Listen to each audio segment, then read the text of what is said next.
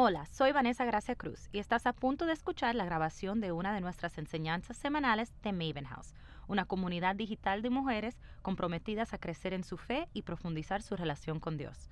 Para recibir acceso a estas llamadas, poder participar, hacer preguntas y mucho más, visite a becomeamaven.com para ser miembro mensual. La palabra que les traigo hoy les va a ayudar a hacer un inventario de sus corazones en este día. Estas son tres preguntas que se van a preguntar para que les va a ayudar a ganar la carrera. No sé cuál es la carrera que están eh, corriendo en este momento. Quizás es una carrera en sus carreras, quizás es la carrera de la fe, quizás estás en medio de un proceso, quizás estás en medio de algo difícil, pero estas tres preguntas les va a ayudar a ganar a veces nosotras nos enfocamos tanto en, en ser espirituales y en tantas otras cosas, pero tenemos que acordar que el Señor nos hizo para las victorias. Él quiere que ganes.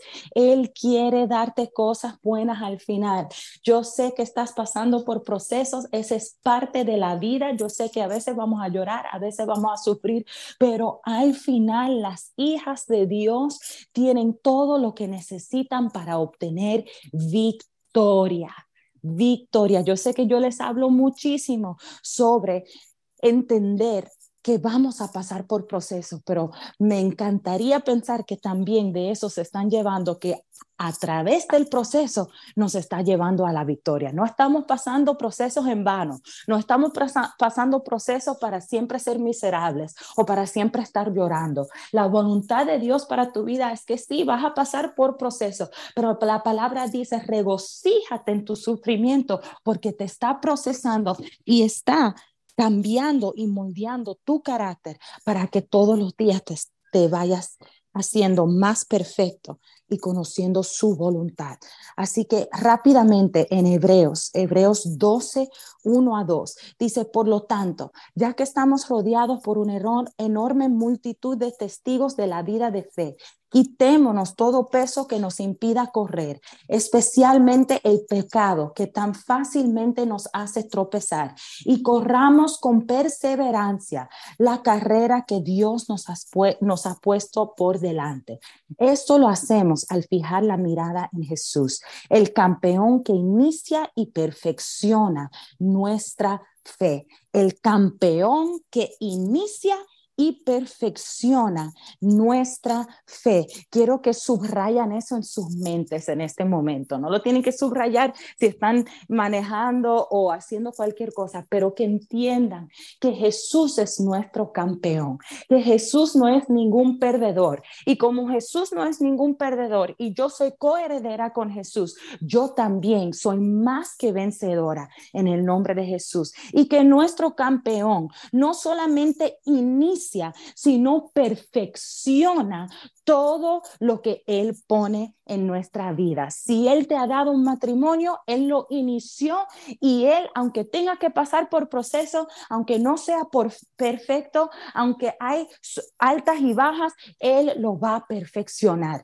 Si Él te ha dado si Él te ha dado hijos, una maternidad, Él lo inició, pero Él lo va a perfeccionar. Y esa palabra perfecciona quiere decir hacer pleno. A veces nosotros pensamos, bueno, es que mi matrimonio después de 25 años no es perfecto, o mi ministerio después de 30 años todavía no es perfecto, o mi grupo después de tantos años. No, porque no es la perfección que nosotros vemos, es la perfección que ve Dios, que quiere decir completo. Y a veces para completar las cosas en nuestra vida, tenemos que pasar por procesos, porque ¿cuáles son los matrimonios más fuertes? Los que han pasado por procesos. ¿Cuáles son los ministros más fuertes? Los que han experimentado crisis de fe. ¿Cuáles son las madres más fuertes? Las que entienden que no todo es fácil, pero eso nos quita de la plenitud ya cuando tú entiendes lo que tienes y quién eres en él.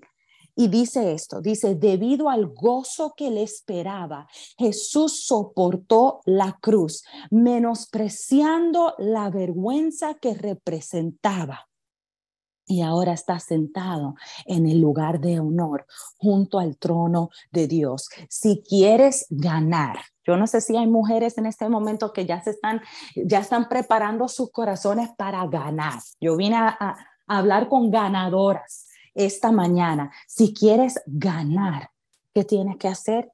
Tienes que aprender a soportar tu cruz y menospreciar la vergüenza.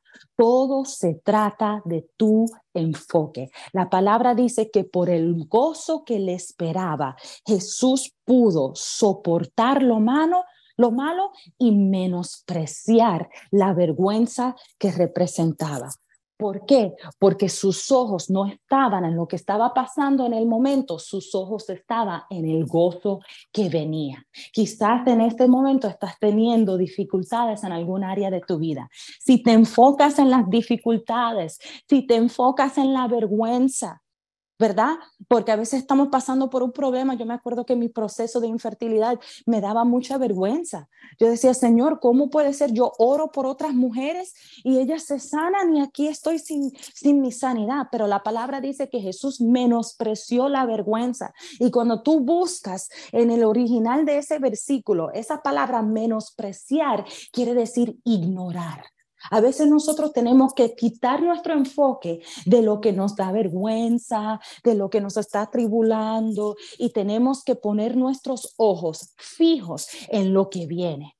En vez de decir, Señor, ¿por qué estoy pasando esto? ¿Por qué yo? ¿Por qué? ¿Por qué? ¿Por qué? Debemos decir, Señor, ¿qué?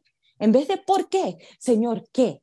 ¿Qué está al otro lado de lo que estoy pasando? Porque muchas veces al otro lado la, la respuesta es que hay más victoria, hay más fortaleza, hay un ministerio mayor, hay un testimonio que va a tocar la vida de otras mujeres. Y en vez de enfocarnos en el por qué, si queremos ganar, tenemos que enfocarnos en la meta. Cuando un atleta va corriendo en una carrera, esa atleta se enfoca en en este momento tengo calor, oh my gosh, estoy tan cansado, me duele el pie, me duele incluso muchas de las atletas que son eh, eh, que son femeninas, que son mujeres.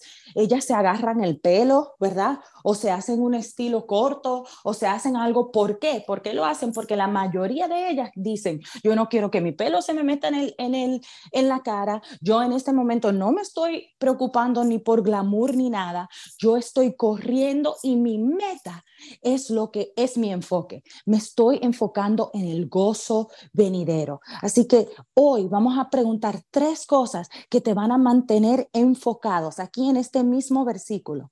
Dice, quitémonos todo peso que nos impida correr, especialmente el pecado que tan fácilmente nos hace tropezar. Primera pregunta, ¿cuáles son las cosas que me impiden y me hacen tropezar? Hoy vamos a tomar inventario de la vida práctica, la vida eh, espiritual y la vida emocional.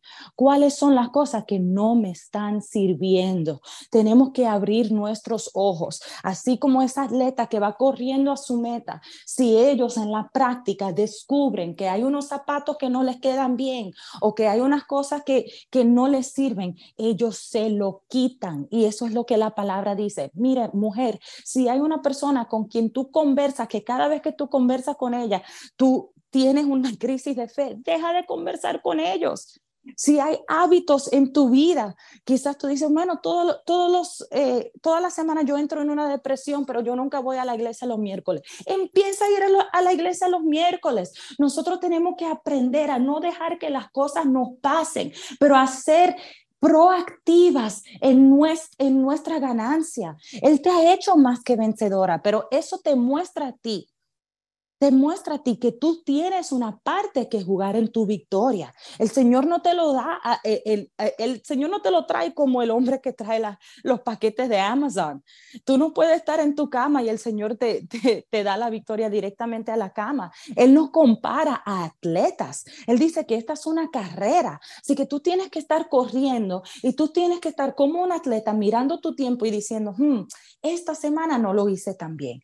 Hmm, eh, quizás yo empecé a Maven House diciendo que yo iba a leer la palabra, pero no estoy leyendo la palabra. Tenemos que constantemente tomar un inventario de nuestra vida y preguntarnos qué nos impide ¿Qué nos impide? ¿Cómo puedo mejorar? Ustedes se, se, acordarán que yo todos los meses hago un inventario de mi vida Y yo pregunto, ¿qué tengo que restar? ¿Qué tengo que añadir? ¿Qué tengo que multiplicar? ¿Y qué tengo que dividir? Y, si no entienden, es, ese, si quieren saber más de eso, yo, yo hice toda una enseñanza aquí en las oraciones que lo pueden ver en, en la aplicación. Pero eso es sumamente importante, sumamente importante, tomar un inventario y decir cuáles son los pesos que me impiden. En este día yo quiero que tú te lo preguntes. Segunda pregunta, ¿cuáles son los enemigos de mi perseverancia? Dice, y corramos con perseverancia la carrera que Dios nos, nos ha puesto por delante. ¿Cuáles son los enemigos de mi perseverancia? O sea, ¿cuáles son las cosas que me cansan? Hay cosas que te impiden especialmente el pecado, los malos hábitos. Y hay otras cosas que parecen ser un poquito más inocentes, pero te cansan. Son cosas que cuando tú las miras la primera vez, tú dices, no, pero eso es normal. Miren, la falta de límites es un, enemigo a tu perseverancia. Ustedes que no pueden decir que no, que tienen que estar en la casa de todo el mundo, sirviéndole a todo el mundo, pero tus metas no reciben amor y atención, ese es un enemigo a tu perseverancia porque te cansan, cuando no podemos decir que no, cuando no tenemos límites sanos, cuando estamos desorganizadas. La desorganización, es un enemigo a tu perseverancia.